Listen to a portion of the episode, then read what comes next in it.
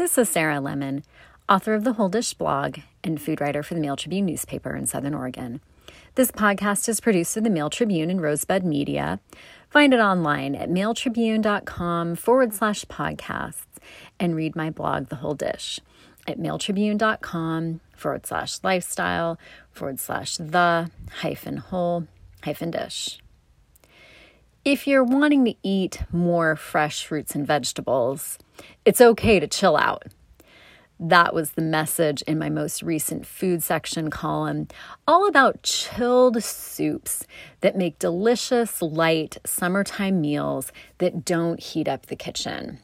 I shared my recent experience with making chilled soups, specifically vichyssoise, which is a classic cold potato and leek soup, blended until it's silky smooth and served with some artisan bread, a fresh green salad. Just makes a lovely meal this time of year.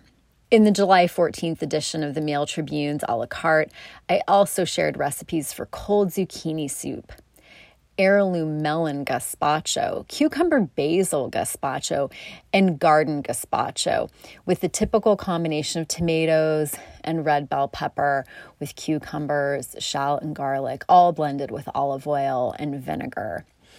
These are traditional recipes in the southern parts of Spain. And I posted to my blog on July 15th sort of a twist on these traditional recipes for pineapple gazpacho that also combines cucumber and cantaloupe for a sweet, bright, really lovely take on chilled soup, garnished with some micro arugula and some crispy prosciutto. I'll give that recipe in this podcast, but also kind of a bonus recipe that I was considering running with my column and that was under the headline Chillin', again, in the July 14th edition of the Mail Tribune's food section. There just is never quite enough space for a lot of the recipes that I like to put out there on any particular topic. So I held on to grilled gazpacho Again, another twist on this concept, and particularly if you like the flavors of fire roasted salsas and fire roasted tomatoes, this is one that would likely appeal to you. It also has some green olives and pitted Kalamata olives, so just bring that extra little punch of flavor.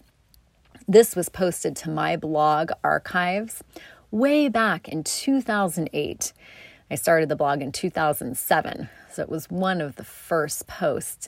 This is from July 21st, 2008, under the headline Tomato Trepidation Wait for Local Crop. And you can find this by going to blogs.esouthernoregon.com forward slash rogue hyphen valley hyphen food and select from the archives drop down menu on the right hand side of the page. Select July 2008, it'll be sort of three quarters of the way up the page on that search field. They're posted in reverse order. Grilled gazpacho, another interesting take on this cooking genre. I'll share that one as well. First, pineapple gazpacho.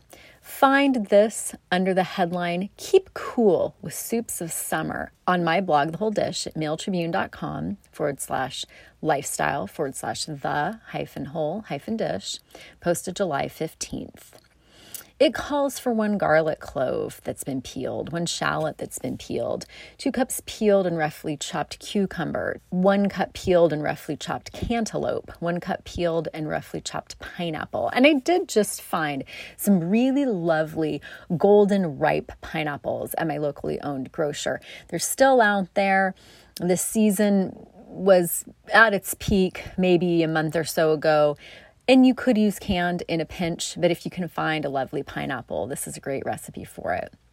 You also need one teaspoon sea salt and a half cup extra virgin olive oil. That's for the blended portion of the soup.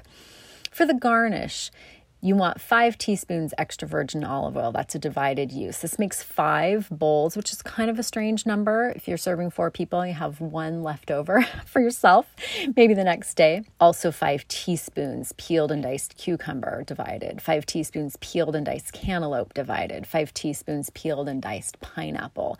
That's divided as well, 10 teaspoons micro arugula divided. It also calls for crisping up prosciutto in the oven five slices.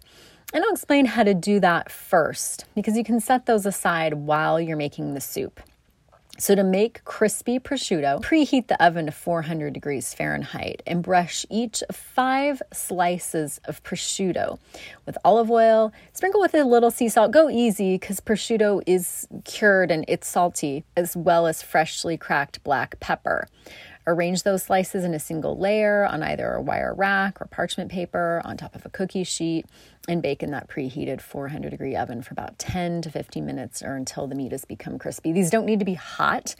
Of course, serving with a chilled soup, in fact, at room temperature might be nice. You can make those ahead of time. And when you're preparing the produce for this, think about the fact that the items, for the most part, are roughly chopped. They all need to be peeled first the cucumber, the cantaloupe, the pineapple. But what's going into the blender is a roughly chopped fruit, basically.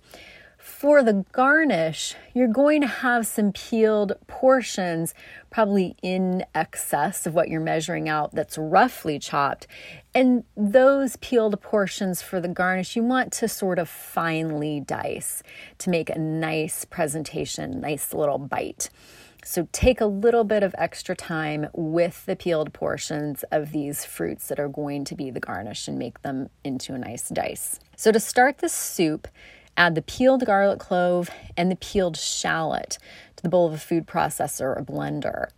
Chop that until they're finely minced. And then add the two cups peeled and roughly chopped cucumber, the one cup peeled and roughly chopped cantaloupe, the one cup peeled and roughly chopped pineapple. Blend until that's pureed. Then add a third cup water, the one teaspoon sea salt, and a half cup extra virgin olive oil. If that seems like a lot of oil in this recipe, You'll notice a similarity in some of the other recipes that ran with my column in the food section. The olive oil serves as an emulsifier to make the soup extra silky. Without it, the texture just never quite comes together and it remains a little grainy and ingredients can separate in the refrigerator after you've blended this up. So don't stress out about the olive oil. Chill out, after all.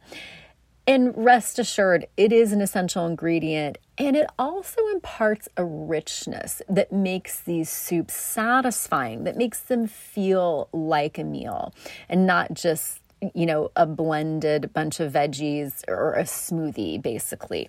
You need that fat to be sated on these soups. Transfer the blended soup to a sealed container and refrigerate for at least one hour or up to 24 hours to allow flavors to fully incorporate. If this seems like it's separated, you can reblend it right before serving.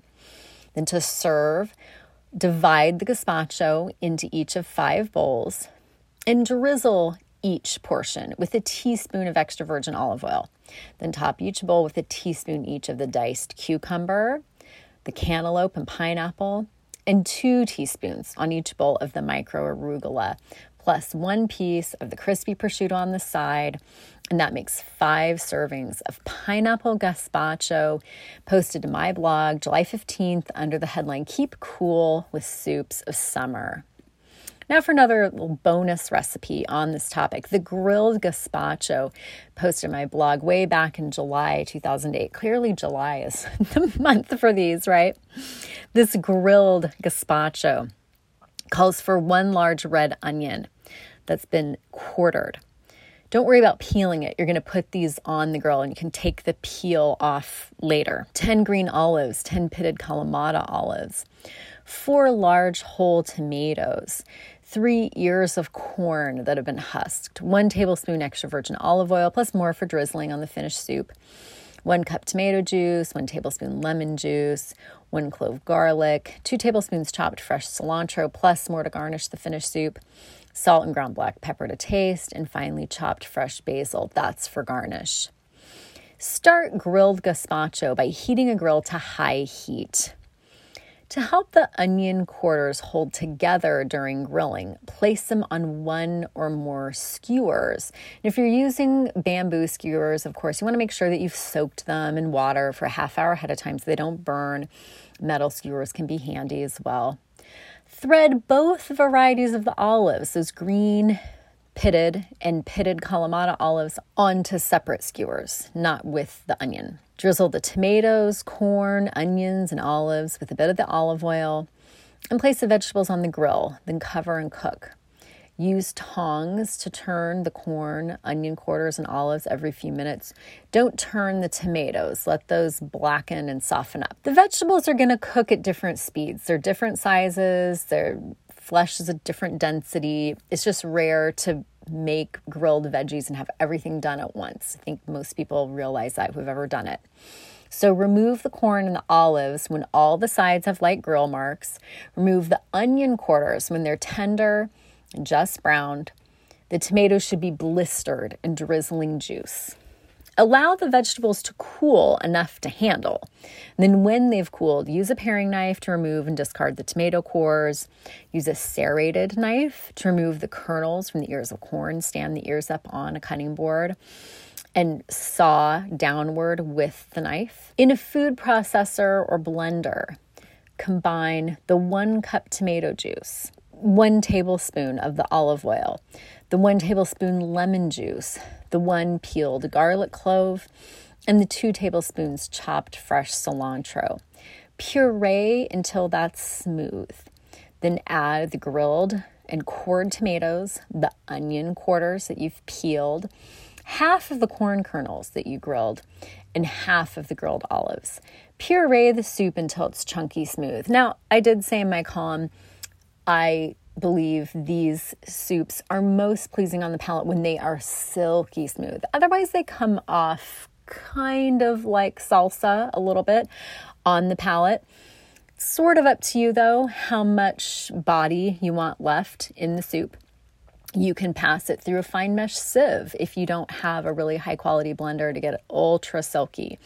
And again, this recipe is not incorporating quite as much olive oil as the other recipe can add more to achieve that really silky emulsified texture. Transfer the soup to a large serving bowl and then roughly chop the remaining olives. Stir those and the remaining corn kernels into the soup. Season with salt and pepper, cover and refrigerate until it's chilled for about one to two hours. When you're ready to serve, divide the grilled gazpacho between serving bowls and garnish with more fresh sprigs of cilantro and finely chopped basil. And that makes four servings of grilled gazpacho from my blog archives at blogs.esouthernoregon.com forward slash rogue hyphen valley hyphen food from July 21st, 2008. Find more seasonally fresh, delicious recipes on my current blog post, The Whole Dish, at mailtribune.com forward slash lifestyle forward slash the hyphen whole hyphen dish. Thanks for listening to and reading The Whole Dish.